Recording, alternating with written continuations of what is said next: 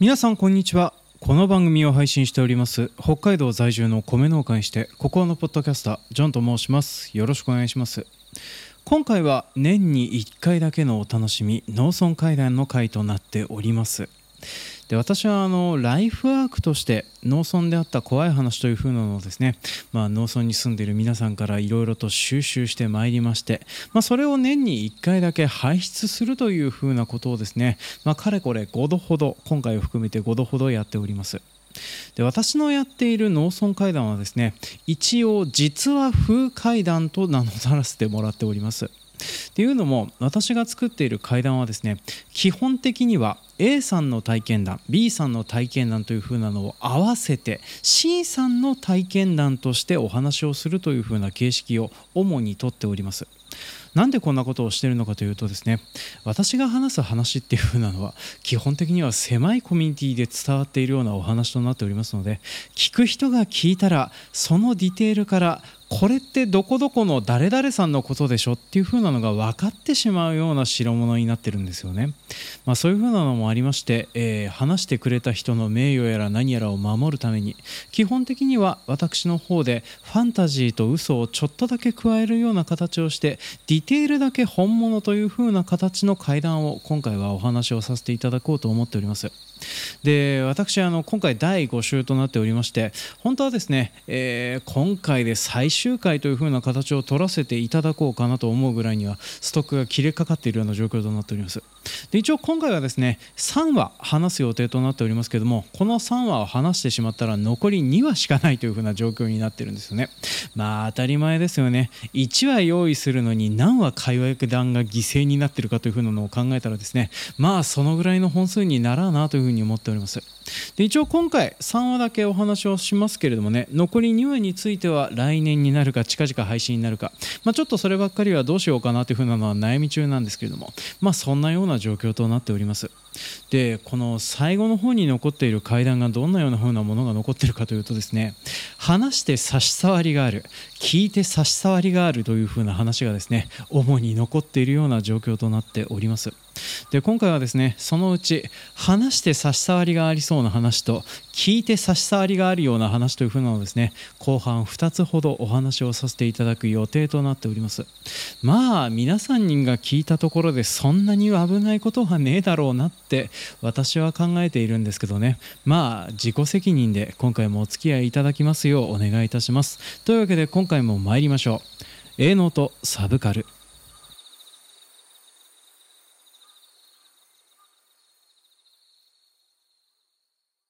第1話カメラのおじさん。このお話が起こったのは2000年代の話となっております。当時40歳で若くして脳梗塞で亡くなられた小林匠さんという農家のおじさんの葬儀の際に会った時のお話となっております。まあ、ちなみにこの小林匠さんというふうなお名前はですね当然のことながら仮名となっておりますのであらかじめご了承いただきますようお願いします。でこの小林匠さんどんなような方だったのかと言いますともともとは道央地域、まあ、私が住んでおります札幌近郊のねあの北海道の中心部に位置しているようなどこかで農業をされていたおじさんとなっております。でもともと独身で結婚歴もなく、えー、1960年代に生まれてからですねずっととそんな感じで生きてきたおじさんとなっております。で農家の生まれで、えー、まあ親元に収納してでそしてそのままあの農業をしながら、えー、最終的にはあの脳梗塞で亡くなってしまってたりはしてたんですけどね、まあ、この人あの特徴的な部分っていう風なのがまあキャラが立っている方となっておりましてね、まあ、どんなようなキャラだったのかというと、まあ、性格的にはおとなしい方というふうに言われておりました、まあ、飲み会の席で騒ぐこともなければ、えーとまあ、表立って何かするっていうふうなこともなかったりはするんですけれども、まあ、けれどももこの方ですね例えば着てる服が毎日同じものだったそうなんですね。でこれねこだわりがあるかっていうふうに言われるとそうではなくてですね、えー、今現在でいうところのミニマリストのような方だったんですね、まあ、だから服とかそういうふうな自分の興味ないもので時間を取られるのが嫌だからというふうな理由でですね、まあ、例えば同じつなぎを5着持っていたりですとか同じポロシャツ同じジーンズを何着も持っていたりですとかで毎日毎日同じ格好をしているような感じがするんだけれどもけれどもそれはちゃんと選択をされているものとなっておりまして、まあ、それなりに清潔感はあるんだけどもいつも同じ格好だよねあのおじさんという風な感じの見た目だったそうなんですね。でこの方そんな感じですね趣味の方も結構尖っていたというかあの、まあ、こだわりがあったようなものとなっておりまして。でこの方あの随分カメラにはまっておりましてね。っていうのもこの小林匠さん若くしてお父様を亡くされております。でこのお父様がですね若くして亡くされた時にもともとやっていた趣味という風なのがカメラだったのでそのカメラを受け継ぐ形で子供の頃から結構カメラでいろいろバシバシ写真を撮ったりですとかね。で大人になってからはですね、まあ、それこそあのフィルムカメラとのお高いレンズを買い集めたりですとか、まあ、古いカメラを収集したりデジタルカメラを買ったりとか。あとはね、まあ、その当時出始めたばっかりのフォトショップとかもうその写真の、まあ、今現在だったらスマホでいくらでも加工ができてしまいますけどね、まあ、そのレタッチをやら何やらするようなソフトやら何やらも買い集めたりというふうなところで、まあ、結構このカメラとかそういうふうなものにこだわりを持っていたおじさんとなっております。でねどのぐらいハマってたかっていうとですねこれ今の若い子にはあまり伝わらないかもしれないんですけどもフィルムカメラ用の暗室を自宅に作ってたりするぐらい、まあ、カメラがお好きだったりしてたんですね。でこのフィルムカメラの暗室あの今現在はデジカメとかはですね写真で撮ったらいくらでも確認ができますしほぼ無尽蔵に写真を撮るっていうふうなことができるんですけども、まあ、フィルム屋さんに持って行って印刷をしてもらうっていうふうなことをねやってたりはしてた現像あ印刷じゃなくて現像でございますね。っていうふうなのをやってたそうなんですけどね。でこの小林さんはですねその現像を自分でできるような施設っていうふうなのを自宅に作るぐらいには結構あのカメラとかの方に入れ込んでいた方となっております。でこの小林匠さんの葬儀とかその辺にまつわるお話なので当然のこの方が話しては別の方となっております。でこのお話をしてくれたのは、えー、小林さんのご親戚でもありますし幼なじみともなっております。小林拓也さんというまあご近所に住んでおります農家のおじさんでございますね。でこの小林匠さん小林拓也さんえっ、ー、とまあ別々の家に生まれてたんですけどね名前がちょっと似ている感じとなっておりましたのでややこしいので、まあ、ここのお話ではですね、えー、匠さんが拓也さんに向かって呼んでいた呼び名でありますガッチャンという風な呼び方をね、まあ、これからこの拓也さんについてはガッチャンと呼ぶような形をとっていこうと思います、まあ、ちなみにこのガッチャンという風なお名前はですねあの子供の頃からいろんなものを接続するたびにガッチャンガッチャン言い続けたおかげでですねまあガッチャンという風な名前が定着したよとかっていう風な話がありまして今現在もこの方ガッチャンと呼ばれてたりするんですけどね、まあ、ちょっとあの今ちょっと本 本人の名前につながる部分がバレちゃったかなっていう風な部分はするんですけどね。まあ気にしないでこのままお話をさせてもらおうと思います。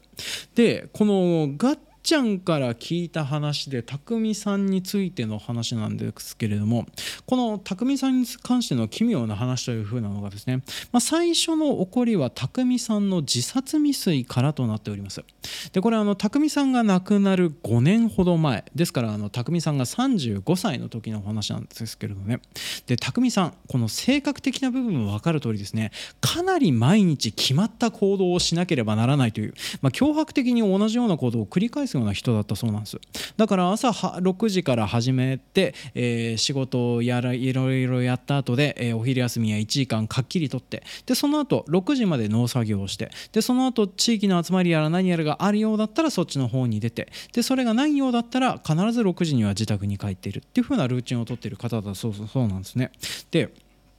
その5年前のある日そのいつものルーチンと外れてですね匠さんが一向に帰ってこないというふうなことがあったそうなんですね。でお母さんがそれを心配してですね、まあ、もしかしたら自分が知らないだけでどこか、えー、会議体とかそういうふうなのに呼ばれてるんじゃないかとかっていうふうなところで連絡をかけたりするものもありますしあと当然のことながら当時もありました携帯電話の方にお電話をしたりとかっていうふうなのをやったんですけども電話がつながらなかったそうなんですね。でそれで心配に思いましてでいつまでも帰ってこないなというふうなところで、えーとまあ、晩ご飯が冷めちゃうのでそれを守りつつ、えー、ずっと帰ってくるのを待っていたそうなんですけれども帰ってきたのが、えー、夜の10時ぐらいだったそうなんですけどね。帰ってきた匠さんびっしょびしょに濡れた状態で家に帰ってきたそうなんですね。でどうしたんだいっていう風な形でお母さんが話を聞きますと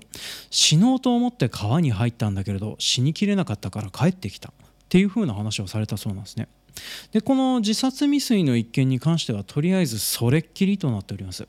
匠さんが当時何を考えて死のうと思っていたのかっていうふうなのは、まあ、今現在に至ってはもうね亡くなっているのでどうしてそんなことになってしまったのかっていうのはさっぱり分かっておりません。でそんなようなことが5年前にありまして匠さんが亡くなる1年ほど前の夏頃からですね匠さんがまた同じように、えーと、家に決まった時間に帰ってこないというふうなことがあったんですね。で今度はこの、ね、いなくなり方というふうなのがちょっと奇妙だったりしてたんですね。まず自宅に、えーと、匠さんが運転普段乗っているような自動車もあるし、えー、軽トラックですとかトラックですとか作業用ののあの、まあ、車とかそういうふうなものも全て家にあるような状態となっております。でそして家の中に携帯電話もあるんだけれども家に一向に帰ってこないというふうなことが起こっていたんですよね。でなんでこんなことがあなんで、まあ、どこか行ってしまったのかなっていうふうにお母さんは考えられたんですけれども一向に帰ってこないっていうふうなことを考えるとまたもしかしたら5年前のあの日のように自殺未遂をしているのではないかとかね。そんなようなことになって不安になったお母さんはですね方々に電話をかけます。まずあの会議体がないかどうかとかっていうふうなのを調べるのに農協に電話をかけたりですとか。あとはお隣のガッチャンに電話をかけて。でどんなふうな理由でどこかに行ってるか知らないかいとかっていうふうなのを聞いたりとか。であと実際に車を出して周りの方を調べてみたりというふうなことをやるんですけども一向に見つからないんですね。でそれで本当にあの一度自殺未遂があってしまったからっていうふうなのもありまして周周りの近所の人に声をかけて近隣の方を捜索してもらってまあ川ですとかそういうふうあのまあ首を吊りやすそうな木ですとか、まあ、そういうふうなところをいろいろと探してしまったんですけれどもけれどもいや、えっと、夜になっても匠さんが一向に見つからなかったんですね。で心配になって、えーと、と夜が明けて、まあ、眠れない夜を皆さん過ごしたような状況だったんですけれどもその明くる朝ひょっこりと自宅から匠さんが出てきたんですよね。それもあの自分の部屋から出てきて、えー、今までどこに行っていたんだいっていうふうに聞くとずっと家にいたっていうふうなことを話されてたそうなんですでずっと家にいた割にはですねあの、まあ、携帯電話とかもその辺もありますしあとお母さん当然のことながら家の中も当然探してるんですけどねけれどもそれでも見つからなかったから本当にどこに行ってたのっていうふうに聞くんですけれどもけれども匠さんはとりあえず変わらずに家にいたというふうなことを言うようになるんですよ。でそんなことがですねその後何回も続くことになります。さすがに創作騒ぎっていう風なのはですね2回目で打ちのみになってしまうんですけどねこの打ちのみになった顛末っていう風なのはガッチャンから聞いております。でこのガッチャンが、えーとまあ、2回目、えーと、匠さんがまたいなくなってでどこか行ってしまったのかっていう風なところで探すんですけれどもけれどもあの、まあ、車は止まっているし携帯電話は家にあるしっていう風なのもあったのとガッチャンがここで気づいたのがですね匠さんが普段いつも履き回しているスニーカーが玄関の軒先にあることに気づいたんですね。でその後気づいた後で、えーと、軒先にある靴の数を数えたりとか。で持っている靴っていう風なのがまあ匠さんあの本当に同じ靴を3足揃えていたりとかっていうのがあるんですけどもそれが欠けることなく置いてあったんですね、まあ、それこそあのスーツとか着る際の冠婚葬祭用のあの革靴とかそういう風なものまで全てあの玄関先に残っているような状況になってるっていう風なことが分かりまして。あってことは匠さんがこの家からいないっていう風なことは裸足で出歩いてることになるのかっていう風なことになりましてね。で当然のことながら、えー、田舎のね、えーと、自宅の周りとかっていう風になりますと、まあ、都内の人とかは分からないかもしれませんけど基本的にはあのアスファルトとかそういう舗装道路ではなくて砂利と泥だったりするわけなんですね。でそういう風なところを歩くっていう風なのが素足なのがねいかに危険かっていう風なことを考えるとやっぱり家の中にいるんじゃないだろうかっていう風な話になってくるんですね。でまあ家の中、まあ古い木造建築ですから、まあ言うたって隠し部屋があるようなものではなかったりはするわけなんですけれども、けれどもちゃんとどこかにいるんじゃないだろうかっていうね、心配だと思うけれども、一日も様子を見てみたら、また翌朝ひょっこり戻ってくるんじゃないっていう風なところで、まあガッチャンとお母さんの方で話をしまして、まあそれで翌朝まで待ってみるとですね、やっぱり翌朝、えー、匠さんがひょっこりと出てきて、やっぱり自宅にずっといたっていう風な話をしてたそうなんですね。でそんなような失踪という風なのをですねこの夏の間に匠さんは何度も何度も繰り返して秋になる頃には急にそういう風なのが収まって冬のある朝、えー、匠さんはそのまま、えーと、自宅のベッドで眠っているところを目を覚ますことなく、えー、亡くなっているのが発見されたそうなんですね、まあ、亡くなってた理由っていう風なのが、まあ、脳梗塞だろうなっていうねそんな風なことを言われておりまして、まあ、年齢で40歳ですごく若い年齢での脳梗塞ではあるんですけどねまあある話だなっていう風なところでで、まあ、受験生もないだろうねっていうふうなところでその後はですね、えー、まあ葬儀やら何やらの準備やら何に入らなければならないねっていうふうなところになっていきますと。でこのね、えーと、この葬儀に関する顛末やら何やらっていう風なパートの部分がですねお話としては本当に長い部分類を割いてもらって私は聞いていたんですけどもこの辺の部分はお話に関係がないのでちょっと割愛をさせていただきます。で、えーと、このね匠さんあ匠さんというかガッちゃんが、えーと、匠さんの親戚とはいえ葬儀にどのような形で巻き込まれていったかというかね、まあ、やるような形になっていったかっていうとあの北海道の田舎だけかどうかはちょっとわからないんですけれどね葬儀委員というふうなシステムがございます、まあ、それこそ、えーと、遺族の皆さん基本的にねやることがいっぱいあるんですよ。なんかね一番悲しくて大変なはずの人が一番大変な思いをするというあの不可思議なシステムであるところのお葬式というふうなのはですねまあなかなか大変だったそうなんですね。でそういうふうな感じでそのえーと、大変になってしまうというふうなのもありますので、えー、近隣に住んでいる人方が葬儀員といって葬儀の取り計らいとかお手伝いをするというふうなことを、まあ、よく農村の方では行われてたそうなんですね。でガッチャンも、まあ、親戚だったというふうなのもありますしね。あとはまあ近所付き合いがあってです、ね、まあ、信仰も大変ありましたというふうなのがありますので、まあ、それこそあのお葬式やら何やらの準備というふうなのを長々と手伝うことになりましたと。でそうやってあの手伝いをいろいろやった後、えー、お通夜の方にもガッチャンはね出席するようなことになりましてね。でお通夜がの方で、えーとまあ、参列者の皆さんを送り出した後、まあ親族一同だけで残って、えー、近親者だけでちょっとあの、まあえーと、通夜のあのなんかろうそくやら何やらを守るっていう風なのをねやるっていう風なことで、まあ、ご飯やら何やらを食べ始めた時にですねであの個人の遺物というかあの思い出やら何やらを振り返っていくっていう風なのもありまして匠さんが残していた大量の写真のアルバムっていう風なのを、まあ、葬儀の会場の方に持ってきててありましたので、まあ、それを見ながらちょっと個人のについての話をしましょうねっていう風なところで、えーと、アルバムをペラペラペラペラめくっていくっていう風な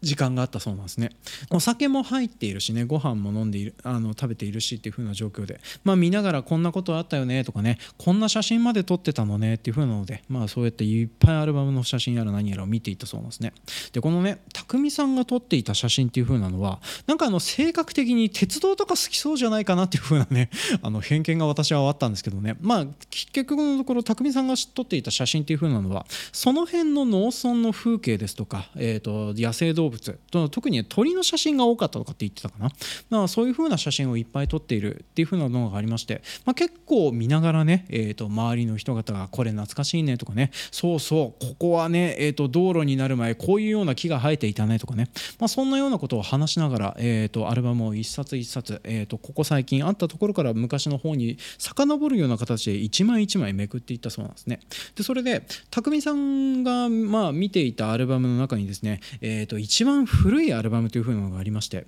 でそれでペラペラペラペラめくっているとですねそのペラペラペラペラめくっている写真の中に、えー、匠さんとガッチャンの子供の頃の写真っていう風なのが残ってたそうなんですね。でそれでその写真っていう風なのがどうも結構一番古いようなアルバムとなっておりましてでそのアルバムを匠、えーと、ガッチャンが見ている際にですねこの匠さんのお母さんがそのことに気づいてねそうそうあの子、えーとお父さんが残したカメラを週自分で修理してそれで自分で写真を撮るようになったのよねっていう風な話をされたそうなんですね。でね、えー、とこの匠さんのお父さんが持っていた写真っていう風なのがあ写真というかカメラフィルムカメラという風なのがですねあの当時ようやっとあの大衆化されたばっかりの、まあ、結構お高いお高いというかようやっと手頃な値段になってきたようなフィルムカメラだったそうなんですね、まあ、なんですけれどもちょっとどこがどういうような壊れ方をしてたのかわからないけれども、まあ、写真が撮れないような状態になってたそうなんですね。でそれを幼い子供の匠さんが自力で直したっていう風な話をお母さんはされてたんですけれどもそれを聞いたガッチャンはですね違うっていう風なのを思い出すんですね。そこからあのそのその写真で写された時の古い夏の記憶っていう風なのが頭にバーッと蘇ってきてでそしてそこででカメラを直したのは匠さんではなくてカメラのおじさんだったってっていう風なのを思い出していくんですよね。でこのカメラのおじさんっていう風なのをまあひと夏だけいたおじさんっていう風なのをですねこのガッチャンは思い出していくんですけれどもこのまあ匠さんの家族構成、えーとまあ、最初の方にも話しましたけれどもお父さんがいなくてお母さんとおじいちゃんとおばあちゃんの3人で農業をしているっていう風な状況が長らく続いていたんですよね。でそれで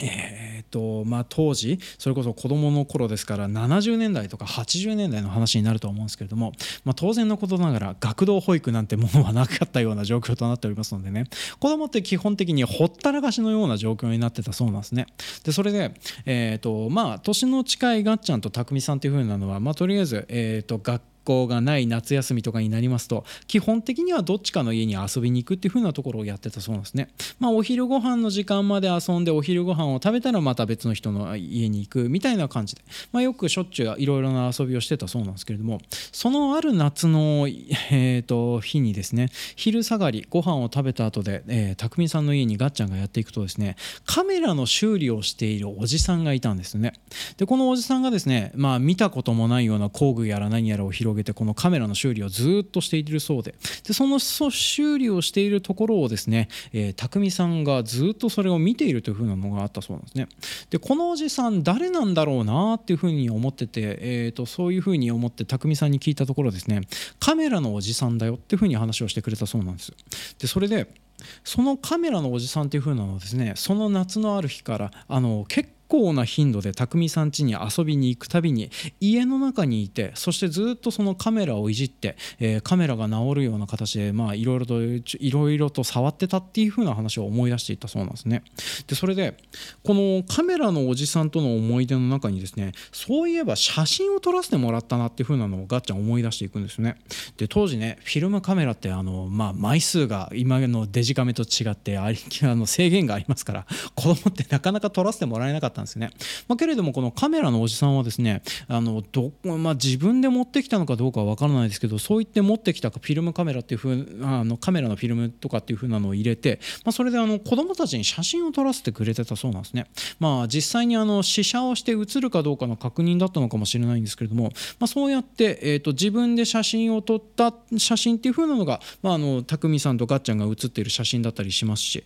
それであの、まあ、匠さん自身がですね写真をパシャパシャ撮ったっていう風なのもありまして、えーと、ガッチャンが写ってる写真もありますしっていう風なのがありまして。でそういえば俺も撮ったなっていう風なのを思い出していってペラペラペラペラめくっていくとですねそのカメラのおじさんと匠さんが写っている写真っていう風なのがあったんですね。でこれあのガッチャンがあの写真を撮らせてもらって2人の写真を記念撮影として撮ったっていう風な写真となっておりましてそうそうそうカメラのおじさんこんな顔だったなって思ったと同時にですね、えー、匠さんギョッとするんですよね。どうしてぎょっとするかというとですねこのカメラのおじさんの姿というか顔というかですね今あのお通夜で送り出そうとしている棺桶の中で眠っている匠さんにそっくりなんですよね。あの着ている服も、えーと、いつも見ていたようなポロシャツにジーンズの姿で写っている柄とかそういう風なものまで同じような形で写っているんですよね。で匠さんちのご家庭はですねお父さんに別に男の兄弟っていう風なのはいなかったそうなんですね。ってなると親族のうちの誰かでもないという風なことになってしまうとこの人は一体誰なんだろうねっていう風に思い始めてですね、まあ、匠さんその周りにいるご親戚の方にこの人誰か分かりますっていう風なことを聞いてもらうんですけどもえこれ匠でしょっていう風なのを、まあ、親戚一同話をするんですけどもけれども子供の頃の匠と一緒に写っているじゃあこの人は誰っていう風なな話になってくるんですよね。で当然のことながら、えー、夏場の忙しい農家の家にいる大人なんてのは基本的におりませんから一体何が 誰がこんなような形のことをやっていたのかっていうのが今となってもさっぱりわからなかったそうなんですね。まあ、ただあのガッちゃんはですねこのカメラのおじさん匠さんだったんじゃないかっていうふうに考えてたそうなんですね。っていうふうなのもこのカメラのおじさんはですね、えーと、この拓也さんのことをですね匠さんと同じようにガッちゃんと呼んでいたそうなんです。実際にそんなようなことがあったのかどうかっていうのはさっぱりわからないですけれどね。まあ今となってはよくわからないねというふうなお話となっておりますね。ああそうそう。あの一応この当時にはですね、まあ、レタッチのソフトとかがありましてね。なんかいろいろとあのコラ画像とかそういうふうなのを作るというふうなこともできたとは思うんですけどね。まあできたとしても子供の頃の自分の写真それを載っける申請っていうふうなのはちょっとよくわかんねえなっていうふうなところで今回のお話は締めさせていただきたいと思います。第2話「蛍のいる水田」このお話の舞台となっておりますのは2000年代の北海道の中心部のどこかとなっております。まあ同地域ってさっきも言ったんだから同地域でいいですね。でこの同地域のどこかに住んでいる、えー、とりあえずあの名前は大滝さんとしておきましょうか。で当時大滝さんは40代で今現在60代だとなっておりましてね。まあ今現在も元気に農業をされているおじさんとなっております。でそれとこの大滝さんに感化されて、えー、非常ににカルトチックな農法をすることになった。西口さんという、えーと、同年代のおじさんにまつわるお話をこれからさせていただこうと思います。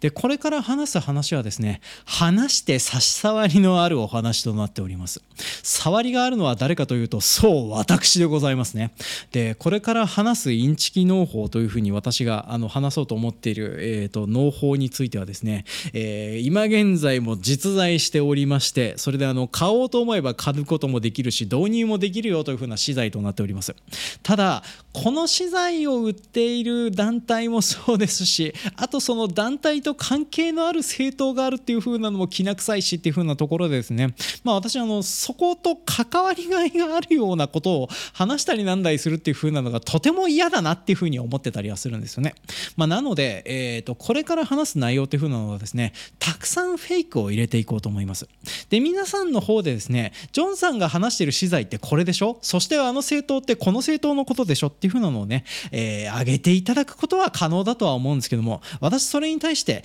イエスともノーとも言わないでいこうと思っておりますので、まあ、その辺だけあらかじめご了承いただけるとありがたいです。でまかり間違ってもそうかもしれないねという風な団体の皆さんにご迷惑のかかるような行為だけはね、えー、控えていただけるとありがたいなっていう風に思っておりますね。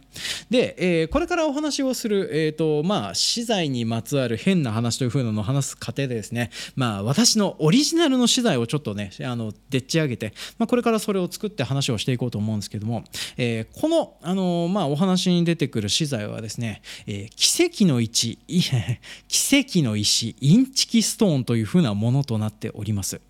でまあ資材名がインチキストーンでございますね。でどんなようなものなのかというと見た目は、えー、ホームセンターとかでキロ5600円とかで売られてんじゃねえかなって感じの玉砂利なんですよね。ただこの玉砂利にですね、えーと、修正ペンのホワイトでインチキってカタカナで書いているように見える文様が浮き上がっている石なんですね。でこれね、えー、四国の霊山で採れている奇跡の石となっておりましてこれを畑の四隅に置いておくことで、えー数比術とあと量子力学の何かが関係してですね、まあ、そこからの波動やら何やらがいっぱい出ることによって、えーと、宇宙大創造様ですとか暗黒大権現様のお力によってですね、えー、この資材の効果がが出てそしてあの、まあ、作物が健全に育つしそしてあのたくさん収量や何やが取れる上にですね農薬を無害化することもできて病害虫も寄ってこないというふうな、まあ、そんなような代物となっております。で使い方に関してはとっても簡単ですで畑の四隅にインチキストーンを置いてでそのインチキストーンにですね付属となっております清水これもですね霊山の方から取れた霊験あらたかなお水となってるんですけども、まあ、これを振りかけてそしてあの、えーと、所定の祝詞を何度か唱えてあげるとですね、まあ、それで効果が発現して効果の発現期間というふうなのは1年間持つそうですね。でそれで1年間持たせることによって、えーまあ、健全育成された作物が栽培できますよという、まあ、そういうような資材となっております。でこの資材を売っている会社さんはですね、まあ、実在しておりましてね、ま、これを売ることによっていろいろとあの、ま、政策提言とかそういうふうなこともやっていこうかなっていうふうなのが、えー、妄想的な部分のものがですねホームページに書かれてたり書かれてなかったりというふうな、まあ、そんなような資材となっておりますちなみにこちらの資材はですね有機 JAS認定も取られているそうなのでねあの、まあ、そういうふうな自然栽培とかやられてる方とかにとってみたらとてもいい資材なんじゃないでしょうかね。まあ、どうもこのインチキストーンを粉砕してその粉砕したものを湿粉衣させることによって、えー、種子種子とかそういうふうなものを、まあ、量子力学とかそういうふうなもので守ってあげることができるとかっていうね、まあ、そんなような効果効能があるというふうに言われておりますね。あの今まで話してきた内容でですね深夜のバカ力の古のリスナーがニコニコしていたらいいなというふうに思いながら話はしてるんですけどね。まあそんなような特徴を持っているものとなっております。でこんなような奇跡の石なんですけれどもお値段いくらだと思います？1つ30万円でございます。ただ30万円といってもですね4つセットで購入することで90万円でお買い上げという大変お値引き価格がね、えー、お値打ち価格となっておりますので、まあ、ぜひっていう風な形でですね、まあ、売られているようなそんなような商品となってたりするそうなんですね。で品がなんでこんなような形あの、まあ、売られるようになってそしてあとこの大滝さんと,、えーと、西口さんが買うようになってしまったかっていうふうな話になってくるんですけどももともとこの近辺の方にですね、まあ、農薬やら農業資材やらを売って歩く少佐さんというふうなのがおりましてね。でそこの営業マンさんでとりあえずこの方の名前は長屋さんとしておきましょうか。でこの長屋さんというふうな人はですねもともとは普通にあの農業資材を売ってくれるような方だったりはしてたんですけれどもある日このどこかで見つけたこのインチキストーンをですね、えーと、自分のうちで、えーとまあ、とりあえず家庭菜園レベルから試してみたりですとかあと自宅に置いてみたりしたところですね。例えばあの家庭内の不和が解決するですとかあとは長年悩まされていた尿路結石が落ちることができたとかね。そしてあと家庭菜園レベルであったとしてもものすごく収量よく、まあ、いろんなものが育てることができたっていう風なところからこれは本物だと考えるようになりまして、まあ、そそれで、えーと、一番最初に大滝さんの方にねこちらの資材を持ち込んでいてお話をさせてもらってたそうなんですね。でその際の売り文句っていう風なのが、えーと、1年間だけ補助で試させてくださいっていう。効果が出なかったらお題やら何やらは一切いりませんので、えーと、絶対に効果がありますので試してくださいっていう風なところで、まあ、当時婚姻されておりました大滝さんのところに長屋さんがこの資材を持っていくところから話が始まっていきます。でこのね、えー、と大滝さんという風な農家さんもですねもともとご結婚されておりまましてで、まあ、農家さんやら何やらをずっとやってたりしてたんですけどもここのご家庭っていうのがですねあの有機栽培とか自然栽培とかを頑張ってやってるような農家さんだったりしてたんですよね、まあ、それもねあのこの大滝さんの奥様という風なのがですね、まあ、どうも化学物質過敏症といいましてですね農薬とかそういう風なものに触れてしまうとあのアレルギーとかそういう風なものが出てしまうという風な体質だったそうなんですね。でそういう風な体質があるという風なところからですね、まあ、大滝さん、ま、まああの奥様に負担をかけられないという風なところから、まあ、自然と農薬やら何やらを使わないで済むような栽培方式っていう風なのをいっぱい試してたそうなんですよ。でそういうのを試していたところからですね、えー、と長屋さんに声をかけられましてでえー、と大滝さんがやっていたほぼ当時は有機栽培だった水田の方でこのインチキストーンの効果というふうなのを試してみることになったそうなんですよね。でこのインチキストーンの効果がどのような形で出たかというふうなのはですね記録が本当なのかどうかはわからないんですけれども有機栽培の、えー、水田でですね、えーまあ、一反あたり10俵取れたっていうふうな話がされてたりそうなんですよね。で自然栽培とか有機栽培のお米って今はどのぐらいが平均なのかっていうふうなのは分かんないですけども慣行栽培並みに取れてるっていうふうなことを考えると結構な収量を取れてるっていうふうなことになりまして、まあ、それでこの資材は本物だっていうふうに大滝さん思うようになりましてでその翌年からこのインチキストーンを導入した農作農法とかそういうふうなのをどんどん試していくことになるそうなんですね。でそういうふうに試していく過程でですね、まあ、大滝さんのご家庭で例えばあの奥様が元気になられたりとかね本当にあのそういうふうな不可思議なことの感じっていうふうなのが、まあ、どうも徐々に徐々に起きていってたとされております。まあ、話しているのがど幾分ねとりあえずあの大滝さんの審判の西口さんの話なのでそれがどう本当なのかどうかっていうのがどこまで本当なのかわからないんですけども、まあ、けれどもそんな風に話されるような資材だったよというふうには言われております。でね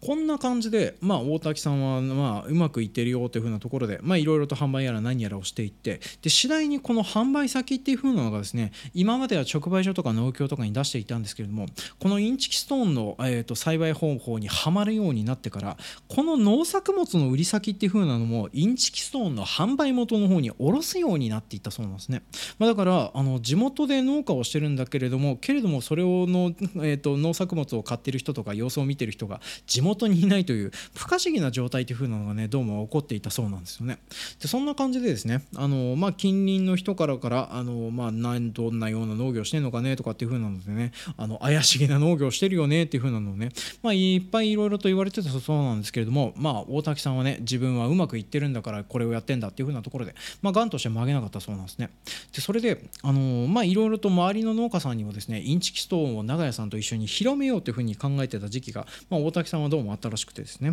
それであのこれを試すことによって水田にホタルが戻ってきたよっていう風なお話をですねまあそのある一時期から始めていったそうなんですね。で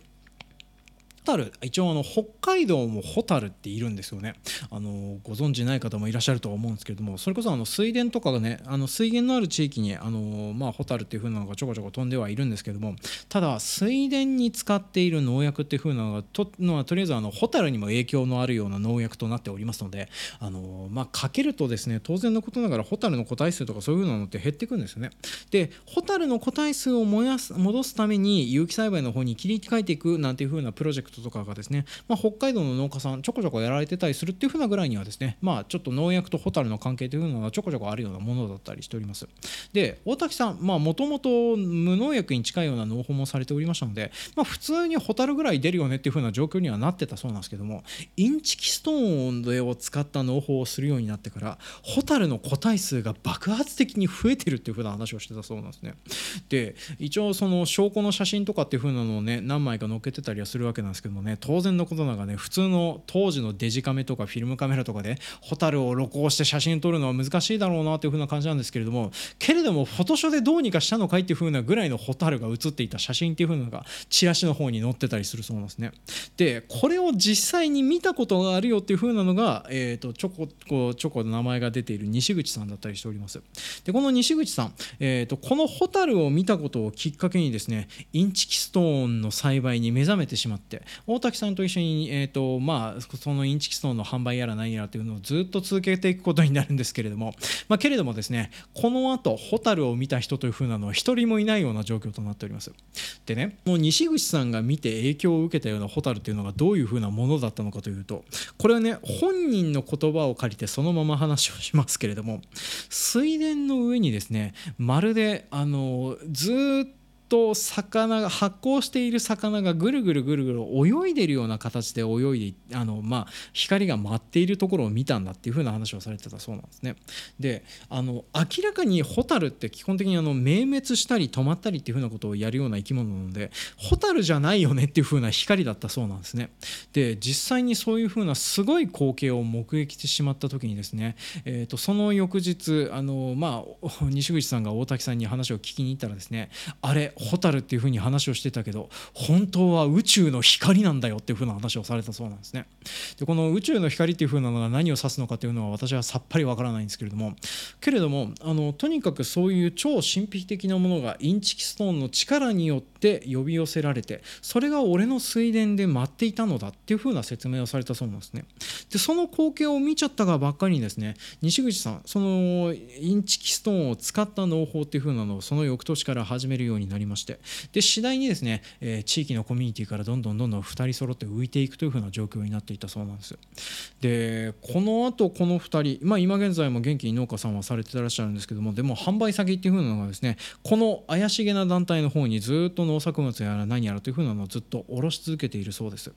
でねうまくいっているのかどうかっていうふうなのを近隣の農家さんに聞いたところなんですけれども、まあ、とりあえずあの草が多いらしいんですよね。で有機栽培とか自然栽培で草が多いっていう風なのは致命的なんじゃねえのって私は思うんですけれどね。どうなんでしょうね。ちょっとこの辺は詳しくないので何とも言えないんですけれども。でもあのとりあえずあの作物とかそういう風なものが埋まるぐらいには草が覆われているような状況にはなってるんですけれども。けれども本人たちはものすごく良い作物が、えーと、自然な状態で作れているからこれでいいんだっていう風なところで、まあ、言い張っていまだにそこと付き合いがあってずっと農業をされているような話をされておりますね。でね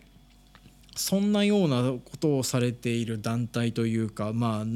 まあ、農業資材を売っているところがあるよっていう風な話でですね、まあ、そういう風な奇跡体験があるよっていう風な話を私はあのなかなか喋りたくないなという風には思ってはいたりはするんですけどね。まあ農業関係に関してはですねこんなような感じでオカルト資材っていう風なのはいっぱいございますね、まあ、なんでねあの皆さんも効果効能がちゃんとあるかどうかっていう風なのを確認した上でいろいろとやった方がいいんじゃないでしょうかね。ただそのうちの中にですね何かしら奇跡を巻き起こすようなものがあったかもしれないっていうふうなことを考えるとですね、まあ、あの階段を集める側としては面白いんですけどもそんなようなものを見せるようなものがあってでそしてそれが本当に効果出てるのかどうかがわからないっていうふうなところがですね、まあ、なんだか怪しい話だなっていうふうに私は思ってたりしておりますね。あちなみにこの変な光の話っていうふうなのはですねこの近隣の農家さんの間でもちょこちょこ伝わってはいるんですよね。それねあの正体っていう風なのがはっきりとは分からないんですけれども水田だけじゃなくて畑とか川ですとかそういう風なところで強い発光体みたいなものがぐるぐるぐるぐる周遊してるっていう風なところがこの近隣の農家さんというか住んでる方の間に目撃されることがあるんですよね、まあ、だからあれはインチキストーンの仕業という風なことになってるけど土着のなんか別の不思議なやつなんじゃねえかなって私は思ってはいるんですけどね、まあ、けれども、えー、どういう風なことなのかという風なのは私にはさっぱり分かりませんねっていう風なところで今回のお話は締めさせていただきたいと思います。第3話鏡。これから話すお話は私が持っている階段の中で唯一聞いた人に影響を与える可能性のある階段となっております。で私がこれからしたいのはこの階段を聞いた結果どんなことが起こっているのか。っていう風な話をしたいので、あの、これを話すかどうかという風なのはすごく悩んではいたんですけれどね。まあ、ここ最近、あの、言語生成 AI のチャット GPT をはじめとしたね、まあ、GPT3.5 とか4.0とか、まあ、そういうようなお話を作ってくれる AI という風なのが出てきておりましたので、まあ、私、この AI にですね、元の映る階段の方を食わせまして、で、リライトにリライトを重ねて、ほぼ原型をとどめていないよねという風な形にまで変形をしております。ます。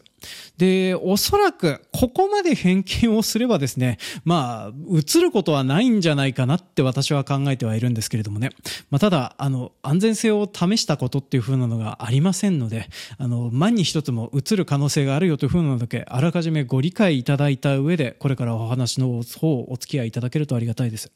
まあ、ちなみにね、えー、私もその感染している一人ではあったりするわけなんですけれども、まあ、こうやってお話ができている通り、まあ、大したことは起こりません。ただ起こることといえばですね、えー、と、よくわからない記憶が体の中に捏造されるのと、あと、えー、よくわからない行動を年に数回するようになるのと、あと、体の特徴がちょっとだけ変わってしまうよっていう風なのがね、まあそういう風なのがありますので、あらかじめご理解いただいた上で、えー、お聞きいただけるとありがたいです。まあとりあえずあの、ご体満足で健康に過ごせておりますのでね、まあそこだけは安心してもらえるとありがたいなとは思うんですけどね。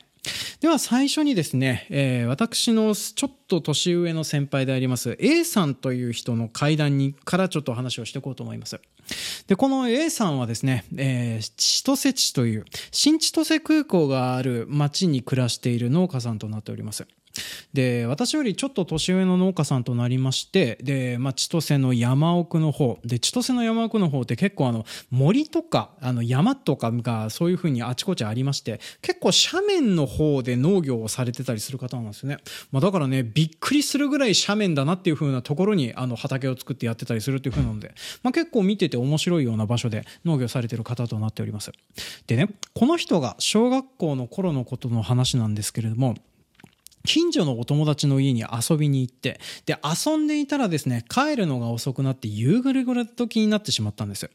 で、A さんはですね、えっ、ー、と、自分家の方までおよそ、えー、1キロぐらいの距離にあったそうなんですけれども、まあ自転車でシャーっていう風な感じで走っていきましたと。で、さっきも話した通り、ちょっと小高い丘とかが連続するような、そんなような凹凸のある場所にお住まいの方となっておりまして、で、そうやってあの山の中とかそういう風なのを自転車で走って自宅の方に向かっていくんですですけれども帰り道の道すがら、えーと、ちょっと、えー、右手側の方右手側の方向はどっちでもいいね、えーと、その帰り道の横にですね、まあ、山の方に、えーとまあ、植林してあります、まあ、木と木戸がいっぱい生えてる森があるそうなんですね。なんかこの山とかそういう風なのってそういう植林とかをしてて、まあ、年に数回丸坊主年に数回じゃないな。何年かに1回丸坊主にしたりするような感じであの、まあ、適度に間伐されている綺麗な林っていう風なのがあるんですね。でそこの林の真ん中にですね大きな姿見のような鏡のような何かがぼやっと光って浮かんでいるのに気づいたんですよね。あれなんだろうっていう風なのに気になりまして何かに引き寄せられるように A さんその方に向かっていくんですけれども、まあ、その鏡の方まで近づくと覗き込んでみると A さんとその A さんの後ろの光景を映していてやっぱり鏡のようなものだったりするんですね。なんですけれどもその鏡のようなものはですね宙に浮いていてで、えー、と見ているとただの鏡にしか浮いてないんだけれどもどうやって浮いてるのかさっぱりわからないない不可思議なものだなっていうふうに A さん思ってたそうなんですけれどもそうやってぼんやり見ていると自分の像がですね、一人でに動き出して、その鏡の中から出てきたそうなんですね。で、出てきたっていうふうに思ってびっくりした A さんはですね、まあ、転げ落ちるようにその林の中から走っていきまして、で、え、ー、と、逃げ切れるかなと思った矢先にですね、肩をその何かから出てきた何かに掴まれて、そして、あ、捕まったって思った瞬間にですね、まあ何事もなかったように周りからそいつも何もかも消えていたそうなんですね。で、それで、自宅に自転車で帰って行って、それであの晩ご飯、ちょうど晩ご飯時だったので、まあ晩ご飯を食べるようになりますと、えー、お母さんからですね、あんたいつの間に右手でご飯食べれるようになったの？っていうふうに言われたそうなんです。で A さんもともと左利きだったそうなんですけどもその時をきっかけに右利きになってしまったっていう風なお話なんですね。で、えー、続きまして2人目のお話でこの話をしてくれたのは B さんという私と同い年の同じく農家さんとなっております。で住んでるのは北広島というですね、えー、ここ最近日本ハムファイターズの球場であるエスコンフィールド北海道ができたことでおなじみの町となっておりますね。で B さんはですね、まあ、そこで親元収納をして、えーとまあ、そこでもともと出身地もそこだったりしておりますので、まあ、そこでずっと農業をしながらなんとかやってるよっていうふうな人となっております。で B さんがこれはもう同じく小学校の頃の話なんですけれども鏡の中の自分に触れられて体の特徴が変化してしまったよっていうふうなことがあったそうなんですね。でこれあの B さん本人はですね当時流行っていたジャンプ漫画の地獄先生ヌーベイの中にこんなようなエピソードがあった気がしていて。で、もしかしたらそれと自分の記憶を混同してるかもしれないんだけどっていう風な前置きを置いて、まあ、こんな話をしてくれたんですけれども、まあ、当時 B さん家のお風呂場にですね、まああの、もうお風呂場によくあるような鏡あるじゃないですか。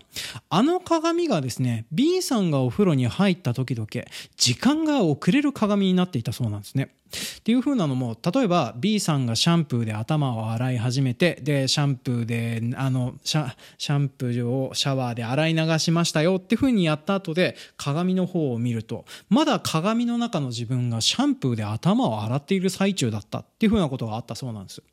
で、話としてはなんとなく怖い話なんですけれどね、B さん子供ながらに、このこと結構面白いことだと思っていたそうなんですね。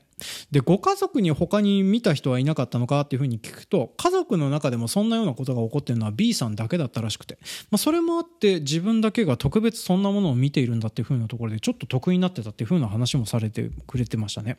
で、えーと、それで B さんはですねその時間が遅れる鏡を使ってちょっと遊んだりするっていうふうなことでよくやっていたっていうふうに言われてたのが鏡の中と自分とじゃんけんをするというふうなのをやってたそうなんです。で鏡の中の時間はですね少し遅れておりますので、えー、連続して勝つ手を打っていくとまあそのうち勝ち続けある程度は勝ち続けることができるよっていうふうなまあそんな代物になってたそうなんですね。まあそれでそうやって遅れる鏡を使っていろんな遊びを考えたりっていうふうなことをやってったそうなんですけどけどもある時ですねこの鏡の中の自分にじゃんけんで負け続けるというふうなことがあってあれおかしいなっていうふうに思っているとですね鏡の中から自分が身を乗り出してきてそして、えーと、手を出している A B さんの手に触れてですねそしてその後そのまま消えてしまったというふうなことがあるんですね。で消えた後はただの鏡に戻っていたそうなんですね。でその間の時間がどのぐらいかっていう風なのは本人もはっきりとは覚えてないんですけどほんの一瞬だったそうです。鏡の中から出てきて手を掴んでそして一瞬で消えてただの鏡に戻っていったっていう。でそれでその後、あれ何だったんだろうなっていう風なので、さすがに怖くはなったんですけれども、その後、お風呂場から出た後にですね、まあ自分で鏡で、あの、何か変わってないかとかっていう風なので、いろいろ体を見てたりしてたそうなんですけれども、えー、それでちょっと自分の体の中に異変があるっていう風なのに気づいたのがですね、えー、左肩に、えー、もともとはあの、えー、これ、なんかみんなまだ打ってるのかどうかわかんないですけど、BCG のハンコ注射って皆さんわかりますかね？あの、予防接種で9種類ぐらいのなんかワクチンやら何やらっていう風なのを接種するっていう風なのを子供の頃にやると思うんですけども、で、大体それって左肩に打つんですよね。で、その左肩に打ってたはずの BCG の後がですね、右肩に移っていたっていう風なお話をされております。で、最後、えー、これはですね、私の話となっております。小学校5年生の頃友達と3人で、えー、夜遅くに古い廃墟の中に肝試しに行ったことがあるんです。で私が入った肝試しに入った廃墟っていう風なのはですね、えー、私の近隣の駅のすぐ近くに立っていたもともとは消防団の施設だったんですね。で消防団の施設って何があったかっていうと、まあ、要はあの消防車が入るスペースとあとちょっとしたあの、まあ、会議やら何やらをするための広場みたいなやつ。とあと装備やら何やらを入れてこうロッカーみたいなものがあるそうなあったと思うんですよね。でそういうようなものを入れている、まあ、2階建ての何の変哲もない建物となっておりまして、で、えー、別に心霊スポットとか、そういうような曰くとかそういうふうなものはなかったんですけどね。まあ、ただ単純にですね、この消防署の施設、えー、裏窓が開いていて侵入ができるというふうなことが、まあ、当時私知っておりまして、まあ、それで、まあ、せっかく、あの、こういうふうなところに入れそうだからっていうふうなのを知ってたおかげでですね、まあ、3人でおたまり会をした後に、肝試しに行ってみようというふうなことになりまして、まあ、それでその消防団の施設に忍び込んだというふうなことがあったんです。でそれで、えーと、3人で忍び込んで中を見ていくんですけどまあ何にもないんですよでこの消防団の施設廃墟になってるってことはもうすでに新しい施設がありましてでそちらの方に大体のものっていうのは移されてたりするんですよねだから残ってるのは古い使われなくなったパイプのパイプ椅子ですとかあとはあの置きっぱなしにされた金属製の机ですとか、まあ、そういう風なのが置いてあるだけだったりしてたんですね、まあ、だから、まあ、懐中電灯で照らしながら何にもないねっていう風に言いながら1階2階3階と上がっていきます。で3階に上がるとあの大きな広間のような会議室のようなスペースとなっておりましてでその真ん中にですね大きな姿見のようなものが置いてあったんですね。でそれがあのぼやーって周囲が光っていて何にもないのに浮いていてなんだろうねあれっていう風な感じで私近寄っていったんですけれどもまあ覗いてみるとただの鏡なんですよ。でそれであの後ろの2人も映っているし私も映っているし何なんだろうなこれっていう風に覗いているとですね鏡の中の私が鏡の中から手を伸ばしてきて私の体に触れたんですよね。それで触れた後、その鏡自体がふっとなくなってしまいまして。で、そのことにびっくりしてですね、私も友達も一目散になってその廃墟から逃げ出して、お泊まり会をしているところまで走って逃げ帰ったっていうふうな思い出があるんですよね。で、えー、お泊まり会自体はですね、その後、まあ、とにかく怖かったねっていう風な感じでですね、3人揃ってガタガタ震えながら、よくも眠れもせず、えー、明け方までずっと起きていてですね、なんかその時にあの、ずっと VHS でゼータガンダムを見ていたなっていう風なのをなんとなく覚えてはいるんですけれども、まあ、そうやってあの、怖いのをやり過ごしていって、で、それ以降は普通に暮らしているようにはなってるんですけども、後で気づいたことなんですけどね、まあ、さっきも話した通り、消防団の施設、2階建てで3階なんてないんですよね。でそして、あのまあ、前の話2つ聞いていただいててご想像通りなんですけども私もその時以来左利きから右利きにね利き手が変わっているんですよね。でこれあの子供の頃の写真とかを見てみてもそうなんですけれども私あの子供の頃左手でフォークを持ってたりするんです、まあ、ただ左利きの子供って要はあの右利きに強制されようとするというのがね、まあ、親の教育方針とかそういう風なんであったりするのでどっか覚えてないだけで右利きになってったっていう風なだけの話かもしれないんですけれども、まあ、けれどもそんなようなことがあったんですね。でこのお話3つ連続で聞いていただいててまあ大体共通する部分がわかるとは思うんですけれども全員が全員ですね鏡のようなものを見てその中から出てきた何かに捕まってその後で体の特徴が左右反転してしまうまるで鏡写しのように反転してしまうっていうふうなことがあるお話なんですよ。でそれを3人が3人とも揃って自分の体験談として、えー私の方にあの集まってきてるというか話をしてくれたような状況となっております。でこのお話を聞いて奇妙なのがですね私を含めた3人が3人ともですねこのお話は自分の怪談がオリジナルの怪談であって他2人が話しておりますのは自分の怪談を聞いた結果それをパクって自分の経験として喋ってやがる。っていうふうに思ってるんですよね。だからあの私たちが、まあ、出会ったのは、まあ、青年部というね、あの、まあ、農協が主催している、その青年農業者の団体がありまして、まあ、おそらくそこでね、3人が3人とも揃って、あの、会うことになりまして、で、おそらく最初に私がこうやっていろいろと会談を聞いて回っていたはずなんですよね。まあ、なんていうか、こういうふうな会談を収集している人ですから、まあ、そのくらいの時期から会談を収集して回っているので、私が聞いたっていうふうなのがあるんですけれども、けれども、全員が全員としてこういうふうな経験談とあとこういうふうなものを体験してるっていうふうな記録を持っているっていうふうな状況になってるんですね。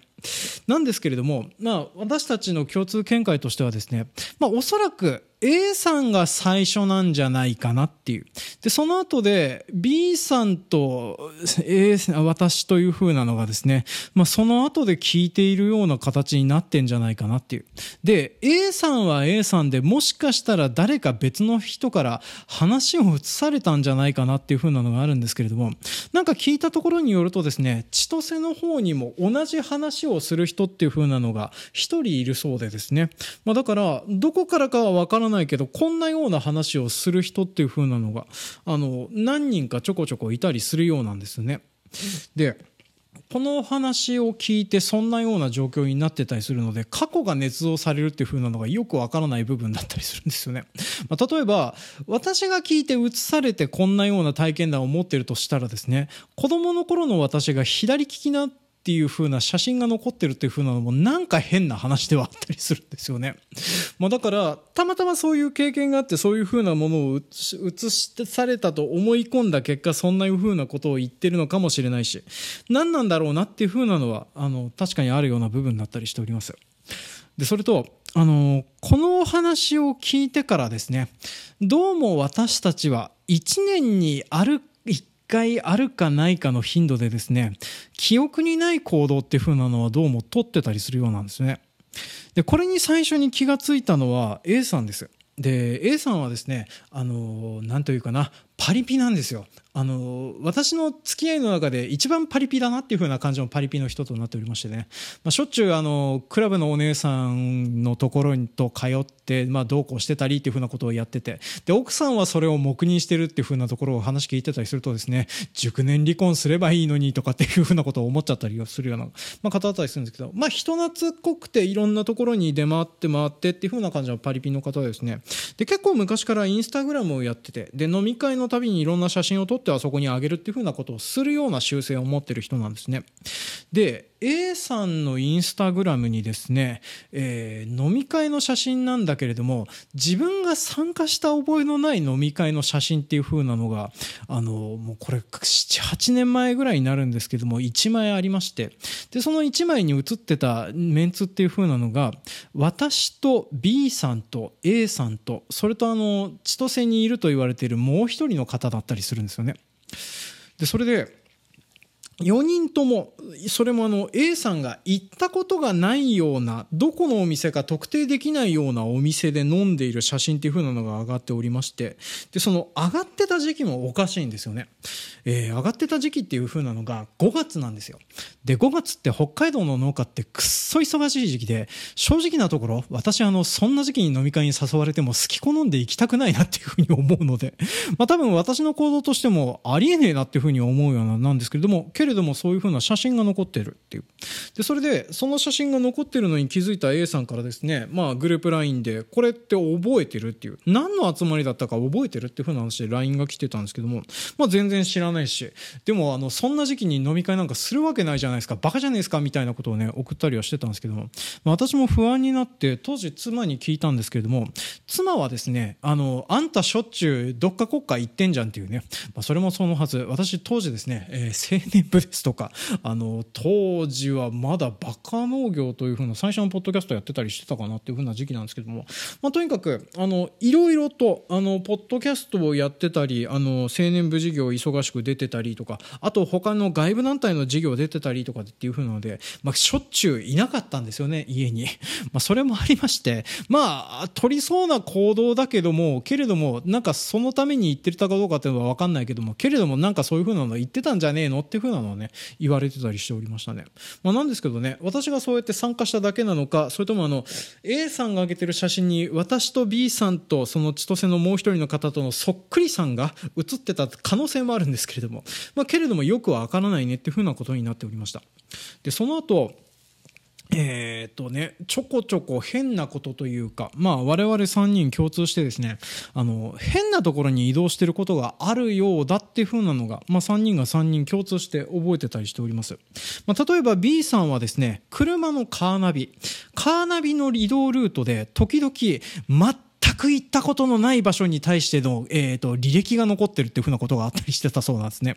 まあ、それも例えばあの B さんは北白島にお住まいなんですけどもこれがですねあのもう何キロぐらい離れてんだろう80キロとか100キロとか離れてるかな？余市町というですね、えー、マッサンですあのでおなじみ朝ドラマッサンでおなじみのあのウイスキーを作ってるところとか、まあ、そういうふうなところに車を走らせて止まっていたっていうふうな記録が残ってたりするんですね。でその他ですねあの、まあ、岩見沢ですとか縁もゆかりも用事もなさそうな場所に車を止めているっていうふうなことがありまして何なんだろうねこれっていうふうなことがあったそうなんですね、まあ、ちなみに B さんはですねその履歴から浮気を疑われたことがあるんですけれども、まあ、けれども止まってる場所行ってる場所があまりにもあんまりな田舎の場所だったりするのでねまあ浮気じゃないだろうなっていうふうな感じにはなってたりはしてたんですね。まあ若干ねあのカーセックスの可能性もゼロではないのではっていうふうに思ったりはするんですけども、まあ、けれども、まあ、とりあえずそういうふうなところで、あと共通点もなさすぎるしねっていうふうなところでね、あの、なんかあの疑いはなんとなく晴れてたりするっていうふうなのは聞いてたりしております。であと私もですね、えー、スマホの Google マップの方の、えー、行動履歴の方を取るようにしております。で、それも、あの、時々ですね、私も行ったことがない場所に行っている記録が残ってたりするんです。それもね、大体あの、自分が住んでる場所の100キロ圏内を移動してたりするわけなんですけれども、あの、ビビりますよ。突然丁寧にいる記録が残ってたりとか、あとは、そうだな、あの、岩見沢の奥の方とか、あとは三笠町とか行ってたりする記録が残ってたりするんですけども、なんでこんなところに行ってるんだろうなっていう風なのが自分で自分で説明できないようなことっていう風なのがあるんですよね。まあ、そんな感じでですね、頻度はそんなに多くはないんですけれども、あの、年に数回あるかないかの頻度でですね、よくわからない行動という風なのを3人が3人揃ってやっているようです。で、確認は取ってないですけど、千歳市にいるもう一人の方も、もしかしたら同じような行動をとってるんじゃないかなっていうふうに思います。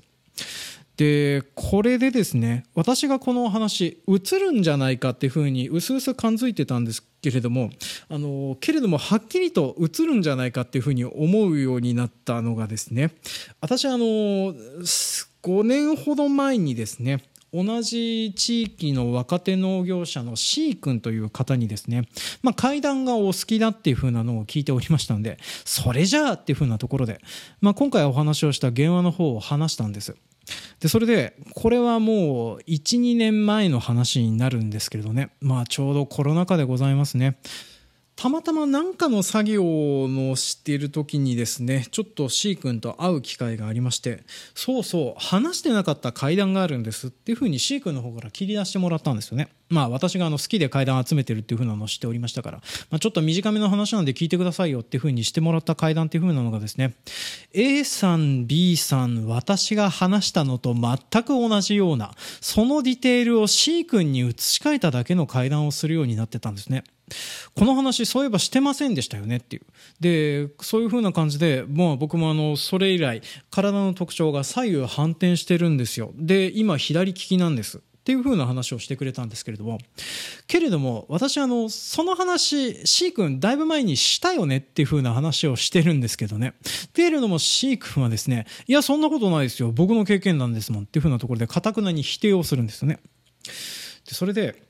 C 君にあの私あのこういうふうな行動を取るかもしれないからなんか記録とか取っといた方がいいよっていうふうなところで、まあ、ちょっと説明だけさせてもらってですね、まあ、その後 C 君の方の動向とかもちょこちょこ聞いてたんですけれども C 君も同じようにですね Google マップの履歴やら何やらを取ってもらうようにしてたそうなんですけれどもその際に出てきた結果っていうふうなのがですねあの言ってた通りになりました。全然知らねえ場所に行った記録残ってましたよっていうふうに出しててくれた記録があったんですよ。でその記録がですね、私の言ってた場所と合致するっていう風なところがありましてね、あの、二人揃って何してたんだろうなっていう風なのを、まあ、その後で肝が冷えたなっていう風な感じとなっております。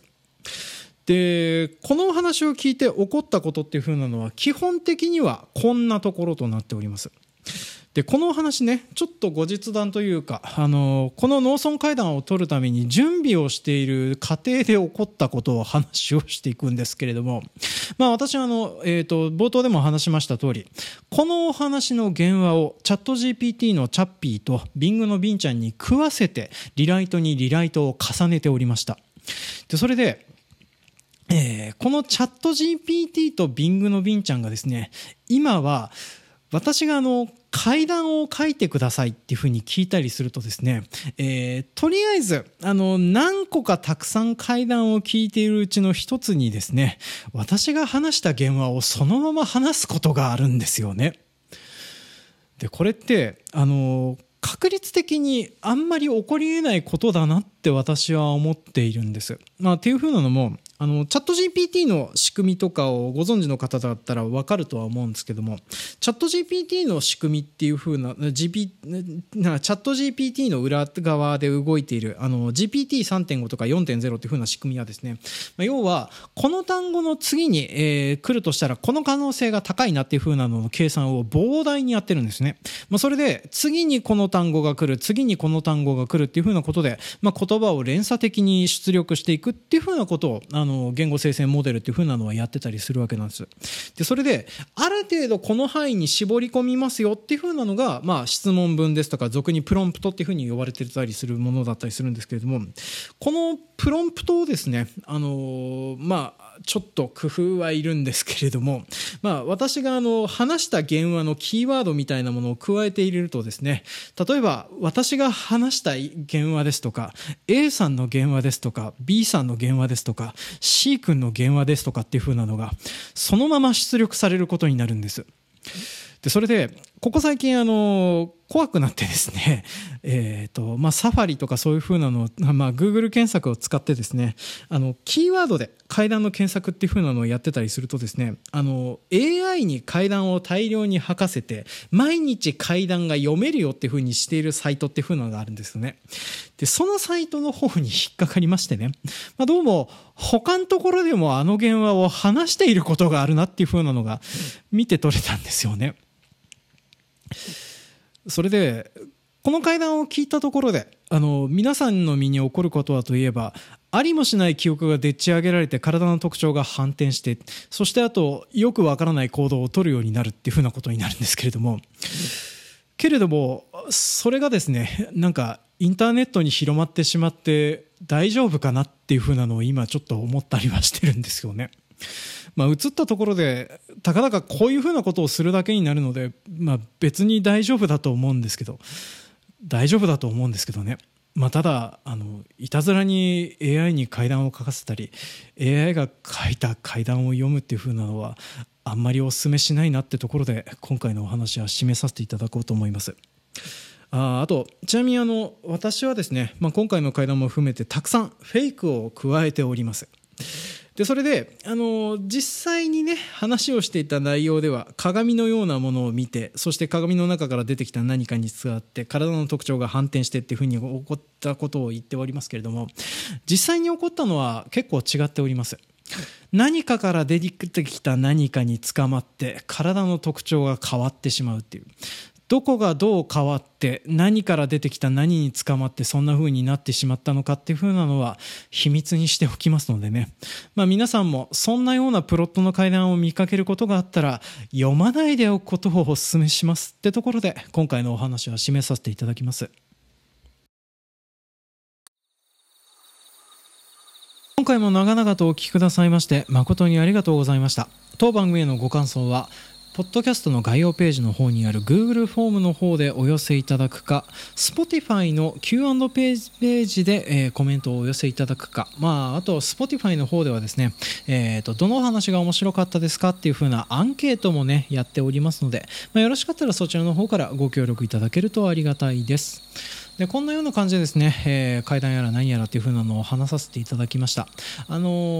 ー、まあ大丈夫だと思うんですけどね。あのー、今回の形に関してはですね拡散はしていただかなくて結構かなって私は考えておりますけれども。あのどうしてもという風な方はですねあのいろいろと拡散やら何やらご協力やら何やらしていただけるとありがたいです。であとあの農村会談に関してはですね私の手元に残っているのはあと2つだけとなっております。来年公開するか近日中に公開するかちょっと悩んではいるんですけどね、まあ、残ってる話っていう風なのもね、えーと、また差し障りがありそうな話が1個とあと私が持ってる唯一の泣ける話なんですけどね。泣ける話はちょっと話すのが恥ずかしいのでまあしばらくペンディングかなという風なところね今現在は考えておりますね。まあそんなな感じで、えーと、来週以降はそんなに怖くないポッドキャスト番組に戻りますのでね、まあ、よろしかったら次週以降もお付き合いいただけるとありがたいです。というわけで今回も長々とお付き合いいただきましてありがとうございました。では、えー、また2週間後にお会いしましょう。お相手は A の外サブカルのジョンでした。